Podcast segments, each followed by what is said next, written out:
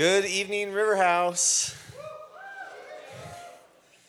Someone told me that they said, Jordan, you know, when you say, hey, everybody, welcome to church, are you excited? They say you say that with a real monotone expression. so, so that's what I was trying to, hey, River House.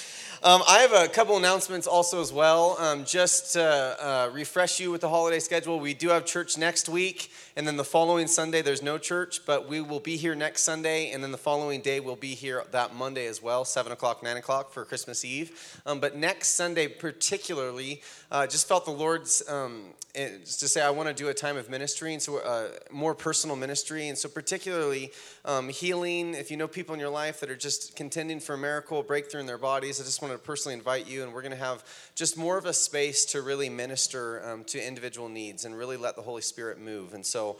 Um, yeah, we, we've never really done that before, so I think it'll be um, a good way to end the year and, and just let God uh, do whatever God wants to do, um, but really create space for that. Uh, we always want Him to do what He wants to do. Um, so, those, and then last um, little quick announcement is just for year end giving. Um, any of you uh, that, uh, if you can just get your checks dated by the 31st, um, that will be able to um, account for 2018. So um, just get those in. For some reason, people are always calling, waiting till the 31st. You, you can give any day, really, between now and the 31st, but, uh, but by the 31st is great. So um, that's that. Uh, if you can. Uh, turn your Bibles to Matthew chapter 6. Uh, we're just going to read one verse together tonight. And I'm going to pray and then we will get going. So, everyone tuning in online, welcome. Uh, welcome to Boise. The weather's great. All right, well, let's pray. So, Lord, we thank you, God, that you uh, desire to be here with us. What a privilege. We don't want to take that for granted. And God, just continue to release fresh words from heaven, God, that are uh, inciting our imagination um, with your thoughts, Lord, and bring us into the kingdom tonight, I pray. Let your kingdom come, your will be done. Uh, in every heart that's receiving this message, I pray, in the mighty name of Jesus. Amen. Well, we have been uh, kind of on a journey uh, in, in, in, the good soils, uh, talking about good soil. That was last week, and uh, looking at that parable. And I'm going to shift gears a little bit and really just feel like the Lord's wanting to start speaking as a community is how does this practically look like? Uh, what does this play out as in our life? How do we build our lives on the rock of Jesus. And, you know, it's, there's so many theories that are wonderful uh, in the body of Christ and the Bible, but we want to make them real. In particular, what I've been kind of chewing on is we want to be, you know, a prayer movement, right? We want to be a people marked by prayer. Leonard Ravenhill, no, no church, no person is greater than their prayer life. So we want to have a dynamic prayer life as a community, right? But we also have this missional call and we want to influence our city. And in Boise is uh, right. And then we also talk about healthy family, and we want to, you know. Uh, cultivate these communities of connection and deep, meaningful relationship. And all of those things are wonderful, but in some ways they're easier said than done. You know what I mean? And you're sometimes I can get like, well, what do I do today? you know what I mean? It's like that's a lot. Like I'm doing good. Just like, where do I read in the Bible today? Sometimes, you know, anybody else? I guess you guys are pretty spiritual then. I often will ask that question, you know? So, anyways, uh, what does the rhythm of life look like where we can actually cultivate these things? That's the point of saying that, right? Like, you have to have intentionality. Uh, you don't just drift into seeing these things actually expressed, you have to really go after them. And so I'm going to talk about and, and really feel like the Lord's wanting to start talking about is what is the what does it look like to come under his leadership and actually cultivate a rhythm of life that's governing how I'm building my life around the promise that he's given me, right? So that, that everything I am doing is in alignment with the kingdom of God, right? And, and that's kind of my, my aim. And so, really, I want to just open up the, this topic tonight, and, and I'm going to continue it into the new year but I'm going to start on the topic of prayer because I believe prayer is the priority when it comes to the kingdom life. Um, but just to be honest with you all, I've been disturbed how I, to even approaching the topic of preaching on prayer. And the reason I'm disturbed is because I preach on prayer a lot. I've, I, most times, I feel like I've preached on it at most churches when I go and speak. Like I always have a component of prayer because it's very central to my understanding of Jesus, of His kingdom, of how we live this Christian life. But I'm disturbed because I've preached on it enough to see people like fill the altars and people crying, and I'm gonna do it from now on. And then like time goes, and it's the same sickness of prayerlessness that seems to be exuded throughout the body of Christ. And I'm not trying to point any fingers and do condemnation, but it's just a struggle. Like I see the constant struggle. And so I'm like, Lord, man, I mean, I can fire some people up on prayer, but I don't want to just speak some words that are like really exciting tonight and then it doesn't actually change the way we pray. Does that make sense? Like, I already know you're going to forget 90% of what I'm going to say by like Wednesday. So I'm like, Lord, I don't want to waste our time here. I want to see transformation. You know what I mean?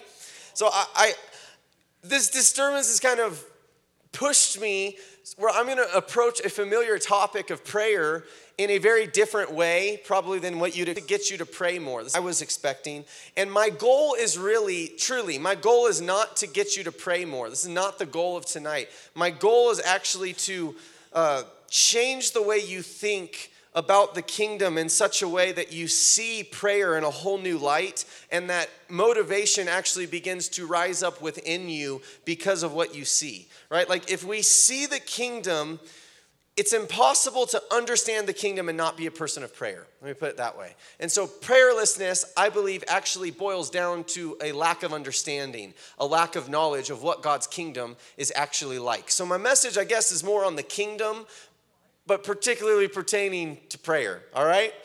Who's curious? All right, cool. So, Matthew 6, uh, we're going to do Matthew 6, verse 33. It's really the only verse uh, we're going to read tonight and, and, and really just going to unpack two words from it. And this is Jesus preaching to the disciples, and he says this says, Seek first his kingdom and his righteousness, and all these things will be added to you. Right? So these words, seek first. Seek first. I've just been gripped by these two words seek first and i think there's a lot it's a loaded it's a loaded statement that we're to seek first the kingdom. And the reality is that in jesus using the word seek first he's implying that there is a competition taking place. Right? Because when you think of the word first how do you recognize what first is? It's the winner right? It's the person on the podium. It's the gold medal. It's first place. So jesus is implying that there's a competition for first place in your life in my life. And he's telling us what needs to win every time, every day. In the context, he's actually talking about every day is the kingdom. Right? So, what does it mean to seek first the kingdom. And what is the competition, right? The competition is it's a competition of kingdoms. It's a competition of culture. It's a competition of two different economies that are actually in, in a clash. Right? There's a kingdom of God and there's the kingdom of man. Right? And there's a competition. There's a clash taking place between two kingdoms. And so I want to just articulate a little bit first of what is the kingdom of God and what is what do we mean when we're talking about the kingdom? Right? It's like it is a castle, it's the remote, are they like crocodile? Like, what is the kingdom, right? I think sometimes we let things kind of stay comfortably placed in abstractness because it alleviates us of responsibility right? And so we need to know what the kingdom is because it's very practical, it's very real, it's very everyday, but we often just kind of leave it like, yeah, God, let your kingdom come.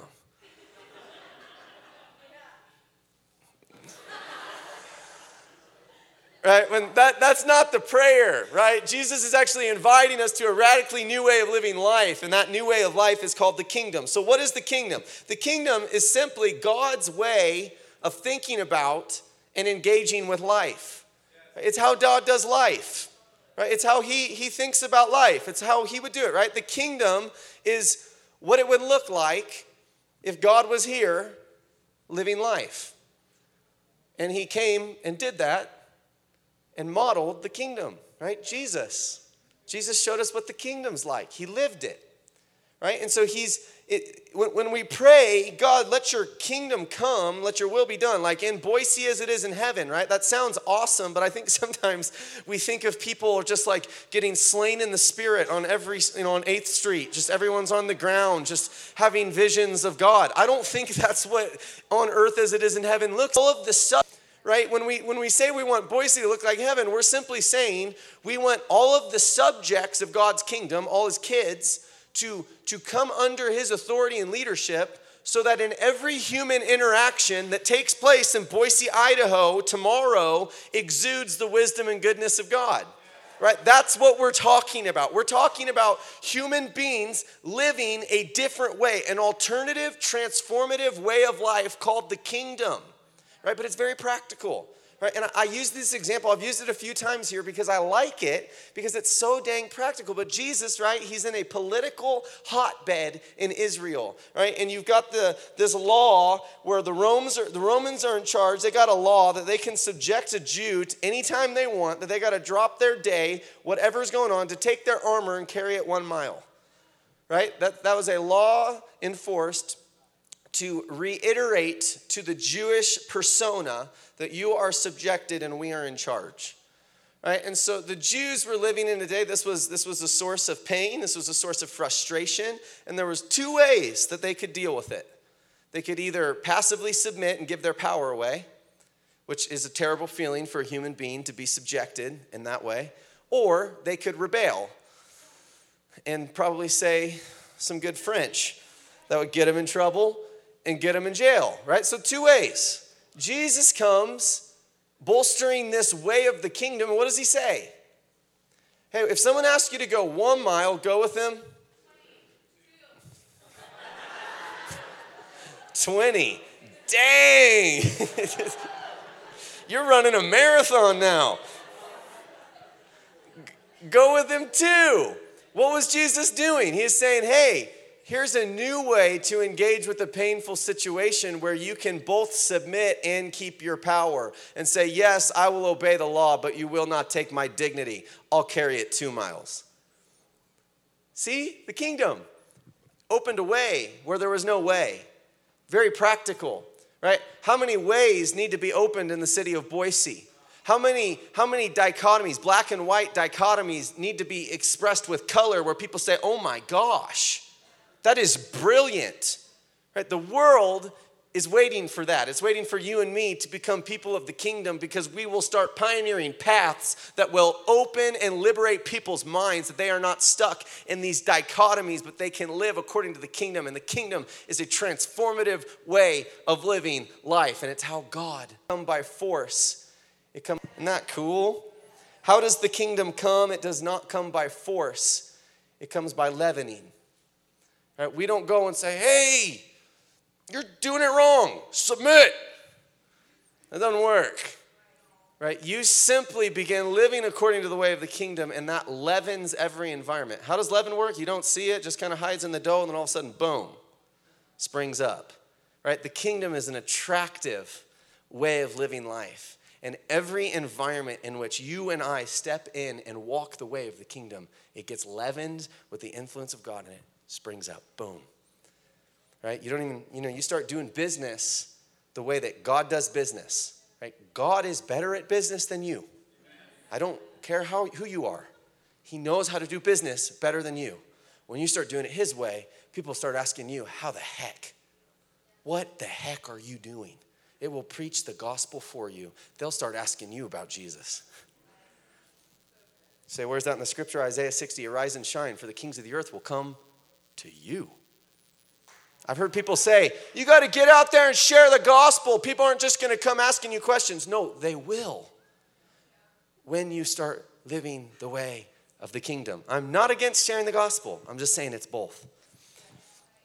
All right, so why I say that, right? There's a competition, there's a clash of kingdoms, right? Which what I'm talking about there is it's a clash of the way you live life. There's the way you, it's the way of God or the way of man. Right? Isaiah you know, 55. For my thoughts are not your thoughts, my ways are not your ways. They're a lot higher.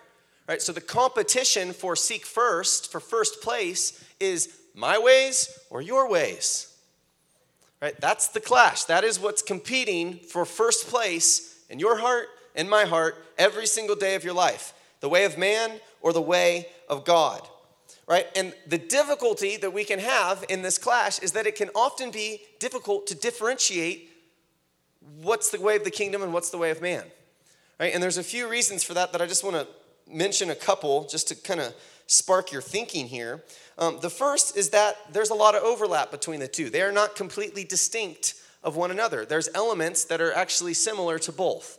Right? So one would be like fruitfulness. The kingdom of God, John 15 says it's the will of God that you bear much fruit, right? So fruitfulness is valued in the kingdom of God, right? In the kingdom of man, we also value fruitfulness, right? We look at people that produce great things. We value that. So fruitfulness is similar to both. And there's a lot of other things that are similar. So it's not just this black and white, just like, doom, you know, this one, that one. There's similarities. You kind of have to ponder these things sometimes. Um, and I think, honestly, the thing that trips us up the most when it comes to discerning uh, the kingdoms that are at clash in our life is that there is a difference between the kingdom and the church. Right? And oftentimes, there, there, you know, there are elements of the church, right? The church, the church at its best is meant to be a, a, a group of people that are living in actually like we're like a we're like a petri dish where God's like putting his leaven of his presence and it's like cultivating this infection called the kingdom that exists of love. And we're supposed to just like pioneer this path of the kingdom and then go infect the world with love. Right? That, that's the role of the church. But what happens when the church loses the prophetic calling she's been given to, to be basically the community, the, the, the entrance point through which God releases his kingdom culture on earth, right? But what happens sometimes is the church begins really, there's only one way to say it, has sacrificed her conviction and purity on the altar of influence. Right? We'll water it down a little bit if we can have influence with the world. Altar, we begin watering it down. And what happens when we do this, when we sacrifice our conviction on the altar of influence, is we begin championing messages that the world's championing, but we get some scriptures and put them on top. Bless you, sister.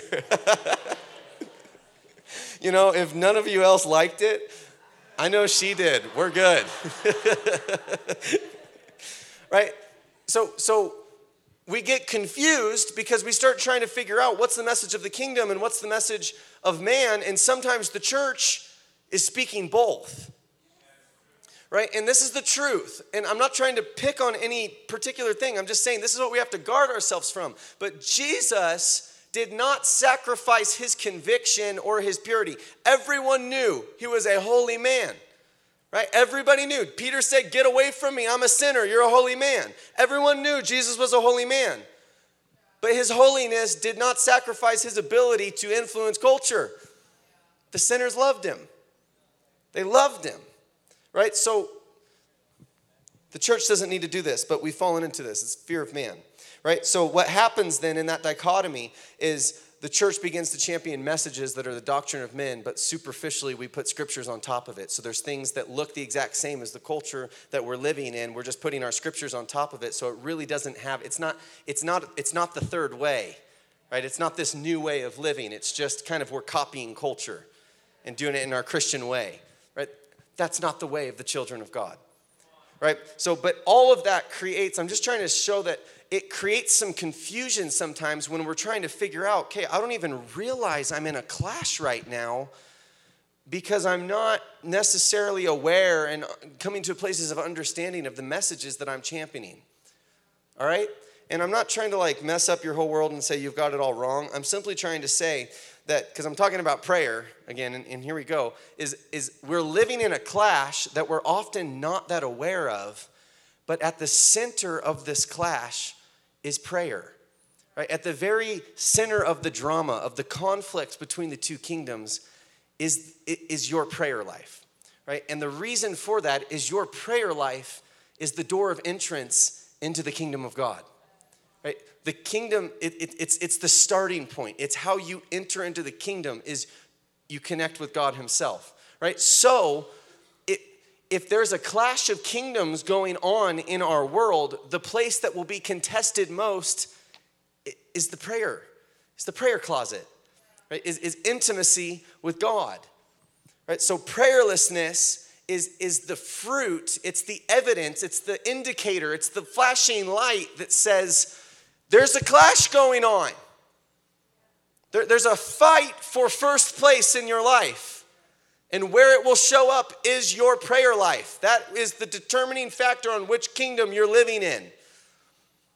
All right, and I'm gonna, I'm gonna articulate this. I'm gonna extrapolate it a little bit more so that you can see what I'm saying. But prayer is central to this, right? And so the disturbance I have over witnessing the prayerlessness of the church, and, and this is not just coming from people coming to church, I've heard this from pastors of churches. I'm too busy to pray. Right? This is a real epidemic, and it's a sickness, it's a cancer. And I'm just declaring over you all right now that this church will not be a church marked by prayerlessness. That sickness will have no place in Riverhouse Church, Boise, Idaho. But we have to understand the kingdom if that's to be true. All right, so seek first the kingdom. King, Jesus tells us, Matthew 6 33. He then tells us in the parable of the treasure in the field, he says that the kingdom, seek first the kingdom, but Jesus says the kingdom's like a treasure. Hidden in the field, you go sell everything and you get the treasure. All right, And then Jesus also tells us that where your treasure is, there your heart will be also. Right? So to seek first the kingdom means that what you treasure is where your heart is, right? And then Jeremiah 29 talks about the posture of the heart. It says, You'll seek me and find me when you search for me with all your heart. So, to seek first the kingdom means the priority of your life is to search for God with all your heart. It means that the pursuit of his face is first place. It means that he stands alone, unrivaled, uncontested. If there's ever a competition, that's what wins. I seek the face of God. As for me and my house, we seek the face of God. Right? First place. It's really easy to recognize first place because first place always wins. It never loses. How do you know if you're seeking first the kingdom? Because the way you live your life will communicate a message to God that say you have first place. There's nothing else that beats you. There's nothing else that gets before you. There's nothing, there's no other priority that could ever get between you because you're first place. It's not like a mystery. It, first place is easy to recognize right? It's like back in, you know, the Mike Tyson days. People said, who's the, who's the heavyweight champ of the world? Everybody knew. Mike Tyson. he never lost. The dude's got a killer upper hand. He'll knock you out in a second. He's the winner. He's the champ. You, you don't have to question it. How do you know if you seek first the kingdom? Because he's first. He wins every day. Every single day, he wins. That's how you know. Isn't that simple? I'm just thankful for the simplicity of that. It's like, wow. Right? I'm passionate about this. I can speak this with conviction because it's it's so paramount to my understanding of who Jesus is, what his kingdom's like. But being honest with you, I have struggled knowing how to translate the message and even speak on the message to all of you because I also carry this burden, which is I never want to put a religious yoke on people and make you feel like, well, you know, if you want to fulfill your call in the world, you better be praying five hours every day. You know, and, and I've heard that message spoken, maybe not quite that clearly, but that same kind of burden where it's like, oh, I just leave kind of like, oh, whew, about that. How do I weasel my way to something else? Right? So I don't want to do that. I don't want to be that kind of preacher where you're like, geez, putting all this stuff on me, right? I carry the burden. I want to see you successful in the world. I want to see you successful at the ministries you've been called to fulfill in all the different realms of culture. Right? It's not about what happens on Sunday, it's about what's happening the rest of the week. So the messages I preach should actually be feasible. They should be within the realm of possibility for you to actually accomplish and do, right? So I'm like, hey, if you're first place, I don't know how to do this, Lord. I don't know where it translates. And there was just a breakdown in my heart. And then the Lord spoke to me just this week, and it really, it just lit a fire in me. And He said, Jordan, your struggle's been that you've mistaken priority with majority. You've mistaken priority with majority. And then I just begin pondering like the relationship with a husband and a wife, right? And I'm just hypothesizing on this. You all know that. Um, but I have to use it because it's like the main way Paul describes Jesus in the church, all right? So, like, okay, thank you. Just stop judging me, is what I was trying to say. right, so just imagine, right, like a husband can communicate to his bride that she's the priority of his day without spending most of the hours in the day with her. Right? That's possible. Right? And that takes place when he takes initiative and then uses some form of communicative action, right? He, he communicates a message to her and, and, establishes a precedent of intimacy in any part of some day, right? And so, just for the sake of tonight, let's hypothesize he, you know, does something really sweet that's like, you know, amazing. Like only an act of God could inspire you with something that precious to do, you know, and brings breakfast and bread and just does something that communicates love and affection and that you you were a priority in my heart this day, right? So you do that, you establish a priority. Like intimacy was the first thing. Right? And then from the rest of the day, any communication that takes place between them is actually done within the precedence that was set already. Does that make sense? Like, I'm not trying to make some doctrine out of it. I'm just like, imagine that, right? You're like, yes, I can see that. There was, there was connection throughout the day, there was intimacy established, all because there, there was action, there was initiative taken that communicated you're a priority. Right? It didn't, it didn't demand the majority of the day because might have been at work all day. Who knows? Maybe there's soccer games at night, whatever. But it, there's a difference between priority and majority, right? You can still communicate that someone is a priority without spending all the time. And I'm just talking about a daily rhythm here, right? And so that's human to human. It's, it's, it's even more so with God, right? God is not asking you to spend the majority of your time in the prayer closet with Him. He's asking you that you spend the priority of your time, right? He, he's actually demanding it. He's jealous for you, right? And you can communicate to him that he is a priority without giving him eight hours a day, right? And, and I'm not gonna talk about all the practicals of what the prayer closet looks like. I'm gonna get to that next. But I felt like I needed to create the context before we just go into the practicals because if we don't if we don't have a new if we don't have a third way open up tonight, we don't even have space to u- to utilize the prayer closet because there's so much competition for it. Right? There can't be competition. He's the priority. He has to win. Intimacy has to be established as the precedent of every single day of your life. So I'm not a morning person. It's terrible. I'm grumpy. I am not a morning person. it is like painful for me to get out of bed every day. Every day. I've never really liked waking up. Just being honest. it's like I can be really happy about what I'm to go do, and I'm still not happy that I have to wake up. But my mornings belong to Jesus. Right? I, I was a business major in college, so I had the earliest classes, 7, 7.30, which, let's be real, for a college kid, that's like 4.30, 5 a.m. I would wake up two hours before class so that I could spend the first part of my day with him. Right? And I set that precedent in my university years. It's never changed. If I had to do something this early, I wake up this early.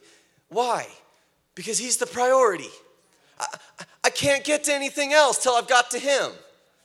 Right? If I've gotten to anything else before I got to him, something else won.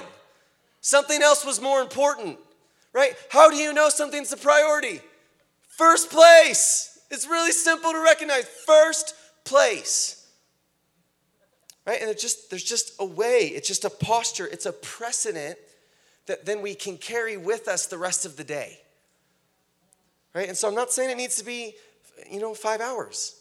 It could be 30 minutes. It, it, I think it can change person to person, situation to situation. I'm just saying, priority does look like something, and it's very easy to recognize.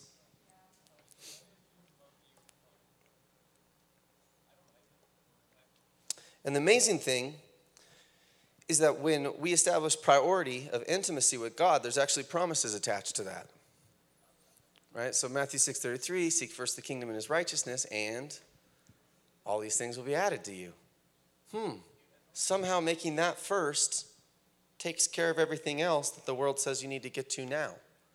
Right? John 15, I mention it all the time because I'm just hoping that that's going to be who we are as a people. But the branches that abide in the, the vine, intimacy, bear much fruit. Right? So the posture that you're cultivating here is actually something that you can take with you to the relationship place, your ministry, fruit, and then you can take it with you to the workplace, the marketplace, your ministry, and it will bear fruit. Right? And you say, how will it bear fruit? How? How does how does intimacy lead to fruitfulness, right? It is supernatural, but it's logical if you think about it. Uh, it's because when you've established this as the priority, when you seek first the kingdom, you've entered the kingdom. And so then everything else you come to, you're actually walking in the kingdom at that point. You're walking in Jesus. You're walking in Christ, right? And all of creation responds extraordinarily well to the presence of the Creator. So it's like, wow, there's just a supernatural ease on what I'm doing. There's a supernatural fruitfulness. There's a supernatural effectiveness. Yeah, because you're living according to the way God does. He's like really good at life. It's like, wow, he's a genius. Go figure. Yeah, he is. He's an absolute genius. He knows everything. Right? So, one day of favor is better than a thousand days of labor. Right? All of your efforts, all of your work ethic, all of it's one day, one day of favor. Right? I sat with a, a businessman years ago, and uh, you know, he looked at me and he had this whole thing. He was a pastor, and he just made intimacy the priority. He uh, his ministry grew over the course of like 18 months from a hundred to a thousand youth pastor, and uh, then he's now in business and. Uh, he, and he was telling, he's like, yeah, you know, um, he just lives from a posture of intimacy. And he said, he's like a really, really wealthy businessman, um, but a man of God. And he told the Lord, he said, Yeah, I need to make this amount. And after I make this amount this year, the rest of the year will be consecrated and I'll, I will full time serve the church. He's like, I made that deal the third week of, I made that amount the third week of January on the craziest deal of my life. And he's like, So I'm about six, I think it was March or April at that point. So he's like, Yeah, this whole year, I'm just serving the church of Jesus. Right? And he modeled it, right? So this is real. I'm not just talking about some type of make believe stuff. Right, this isn't theory. God is actually really, really good at life. Right, so you've entered the kingdom. That is why it produces extraordinarily, extraordinary fruitfulness. Right, so there is still a clash, and I just kind of want to articulate the clash because it's very important that we establish this priority. But the reality is that we don't, we don't always do it. Right, we don't always do it. And I think we're all still learning. Wherever you are in this, everyone has something to learn, including myself, of how to better establish and communicate that Jesus is the priority of my life, of my day, that he has first place.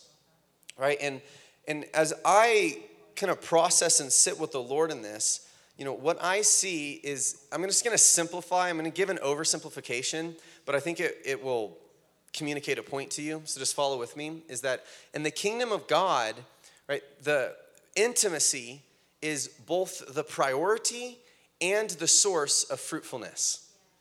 Right? In the kingdom of man, work ethic is typically the priority and the source of fruitfulness. Right? So a lot of times, you know, the messages that culture tells us is you know, it's like work really hard, work really hard. And if you get on YouTube, you can Google like motivational videos. I do it sometimes when I'm feeling like I don't want to work out. And it's like, yeah, listen to that. And it pumps you up, right? But the whole message is like, work harder, work harder. And there's this one where he's like, Beyonce, she sits there at the stage, she'd go from 4 a.m. to 3 a.m. the next day and she wouldn't even eat because she's working so hard. How hard are you working? I'm like, man, not hard enough. Let me do 30 more push ups. right? It pumps you up. But like, that's the message of cultures work really hard. Just keep working, working, working. And that's a beautiful message. Don't hear me wrong. That message is in the kingdom, it's just not first. Right? Intimacy is first. Intimacy always wins because it's all about family, it's all about people, right? Works later. And, and so intimacy is a posture of rest, work ethics a posture of striving, right? But this, this is the deal. A lot of times, because the waters get muddied, right? So we see fruitfulness, and we're pretty wooed by fruitfulness, generally speaking. It's like, wow, man, that's amazing. This is happening. That ministry, that church, this, whatever, that business, whatever it is. We see fruitfulness, and the confusion that I think a lot of us have is we see fruitfulness, but we can follow fruitfulness that we see and we can trace it back to two messages. And this is often like, and it's not just like in the church and in the world. The confusing part is often we can see fruitfulness even in Christian context, and we can follow it back to two sources. One is a message of like, work really hard, like you can do it. He's in you, go do it, go create it. And then the other one is like, be a person of prayer, surrender, become dependent. Like a Heidi Baker, all fruitfulness flows from intimacy. You know, I'll never remember, she's, I'll never forget, we are sitting there and she was preaching this message and she's like, starts just listing off all the fruit in her life. Ministries across the world, 60,000 church plants, all these things. And she's like, fruit, fruit, fruit. She's like, it's all from intimacy. It's all from the time in the presence. She's just fruit, fruit. And I was like, I hope I can bear like a tenth of this one day, you know? And, and, and, those type of messages have a tendency of scarring you. So you're like, okay, I can't, I can't unlearn that one, right? And uh, but we can follow back, right? So we two sources, and this is the thing: striving, unfortunately, is very rampant in the church especially the Western church. Right? And the stats show pastors like one of the most unhealthy professions, generally speaking. Burnout is like rampant. Right? So you think about it. Why would a pastor building a church that Jesus says, I'm going to build it and the gates of hell won't prevail against it, why would a pastor burn out if he was doing it with Jesus? Right? I'm asking myself these questions. It's not that I'm above reproach. I'm learning myself. But do you recognize that was the kingdom of God? The kingdom of man is influencing my leadership style, not the kingdom of God. Right? So we follow fruitfulness back to two sources and it gets confusing. Which message do I listen to? The message to work harder or the message to rest more deeply and become intimate? You're like, that sounds too good to be true. Are you following me? That sounds foreign, one sounds familiar. And the reason that work sounds familiar is because that is the message being preached to us every ad. You know, that's just that's the world we live in. That's the way of man. You know, God says, My ways are higher than your ways. Competition. There's a clash. Right? And the breakdown, if you really start getting into this and you see the consequences, is that in the kingdom of man, it all rests upon man. All right, it all rests upon the ability and capabilities of man. And so, what takes place is, you know, if it's based upon my ability to work, I eventually will come under like a very restricting, you know, paradigm, governing paradigm, right? Because we all know we have limitation. You can only do so much. Right? We all know that there's seasons where we're more productive, there's seasons where we're less productive. We all know that, like, you know, we have our weekly rhythms. Like, you know, Tuesday I'm fired up, Wednesday I'm good, Thursday I'm kind of usually moody, Friday I'm happy again. You know, like whatever it is. Like, we all know. Afternoons I'm low. This I'm like, we're not like these just machines. right? So we have limits to our fruitfulness. We have limits to how much we can actually do. We have to sleep at night. You know, some people like whatever they do, you know, they sleep in the deprivation tanks and don't sleep. And I'm like, that sounds like a recipe to kill yourself. But hey, if it works, that's great, right? But like, you have to sleep, you have to eat, you have to take a lunch break to get food, you have to drink water, you might have to leave your computer and go to the bathroom. All I'm saying is this: is we're aware of our limitation. We're very human. We can only do so much right? So then what happens is we all have these dreams within us. We have these desires, we have these promises. And God doesn't just speak about, normally it's not just one thing. It's like, wow, I have a desire for a family, I have a desire for this ministry, I have a desire for this business, I have a desire, right? We have all these things. And what happens is if it's based on my work ethic and I know that I'm limited, I start falling into this limited paradigm where it's either or, either or. I start being torn. There starts being a competition within me to do the things that I was actually created and born to do. Do I do this or that? Do I do this or that? Do I do this or that? Or, or, or. I was actually created to do. Competition, competition within me to do the things I was actually created to do. Because I can't do what I was created to do without God. Because I was created to live with Him in intimacy and union. Like I'm like a violin and he's supposed to play me. And then something extremely beautiful comes out and gets expressed. Right? It's like, doesn't matter how hard I strive as a violin, I can't make it play.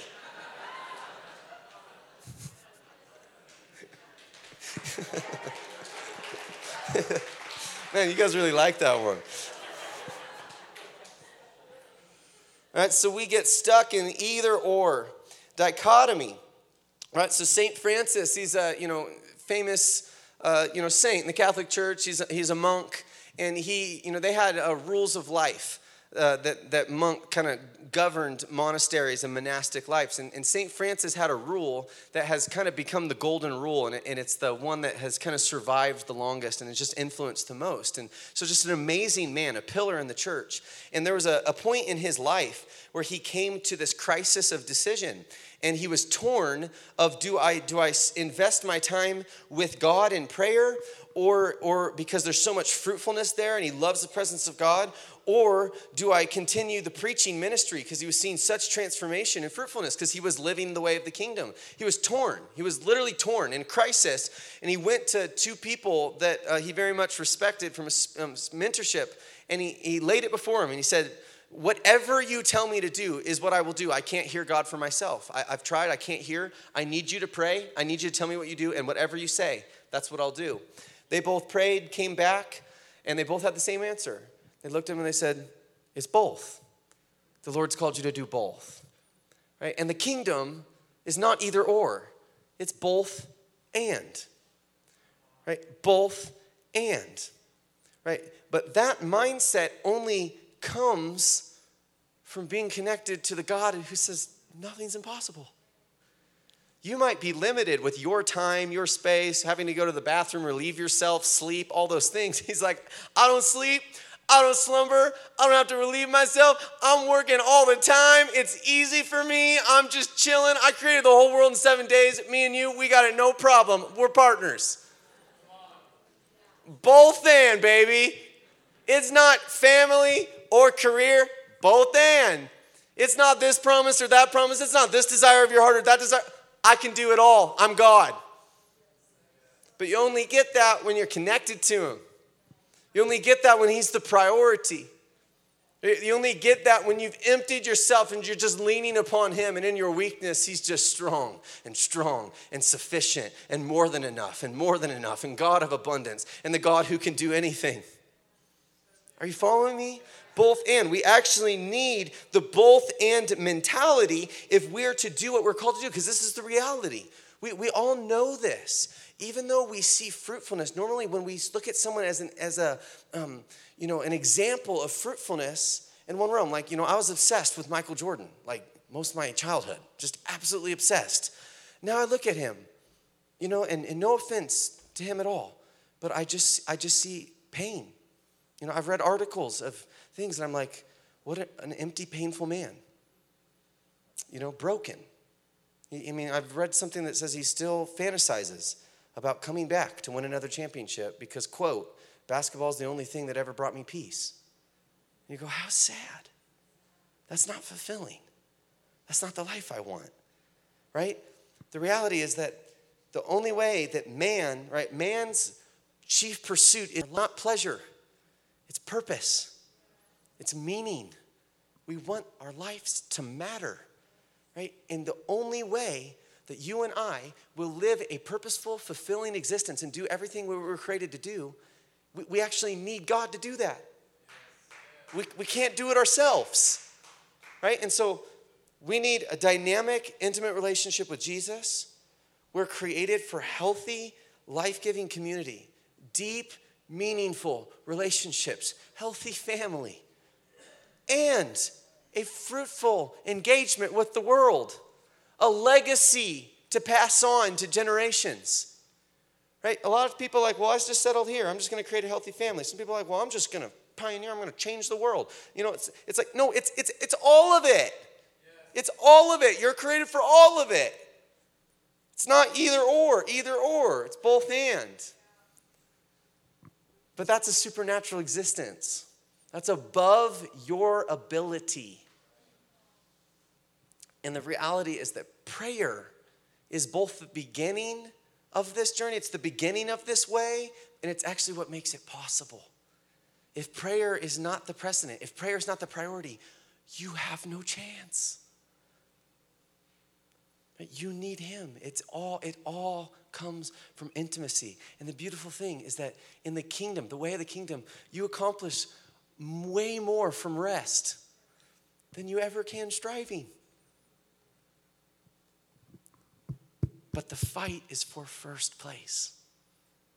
If he's first place, it brings alignment to everything else. Right? And, and, and you're just, it's seasons and it's timing. You're in step with the Spirit. You're in the right place at the right time. You got the right word in the right season. Right? And God can do things so much better than we can. So my prayer tonight, even as you know, I'm sharing this again. It's not. I'm not like, hey, rah rah rah, go pray more now.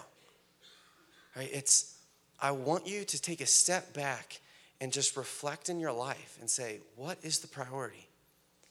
Like, what is first place in my life? What do the way that I live Monday, Tuesday, Wednesday, Thursday, Friday, Saturday, Sunday, what does it communicate is first place? What dominates my thinking? What dominates, like, what is the priority above all priorities?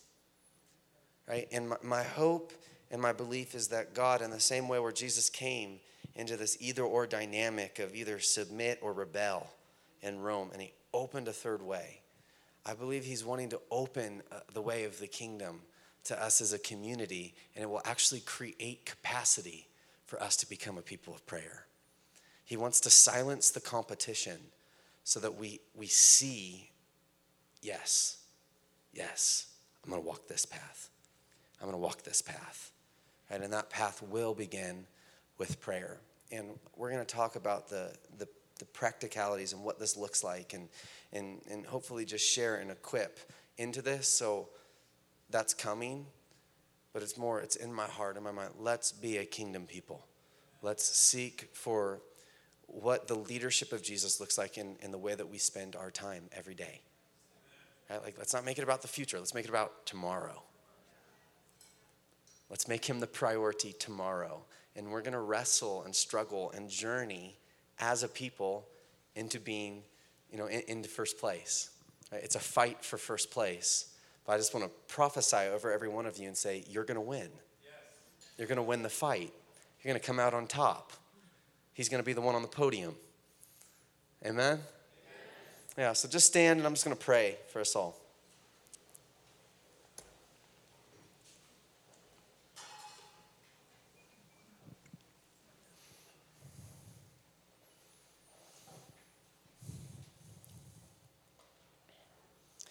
Lord, I thank you for this people that are called by your name.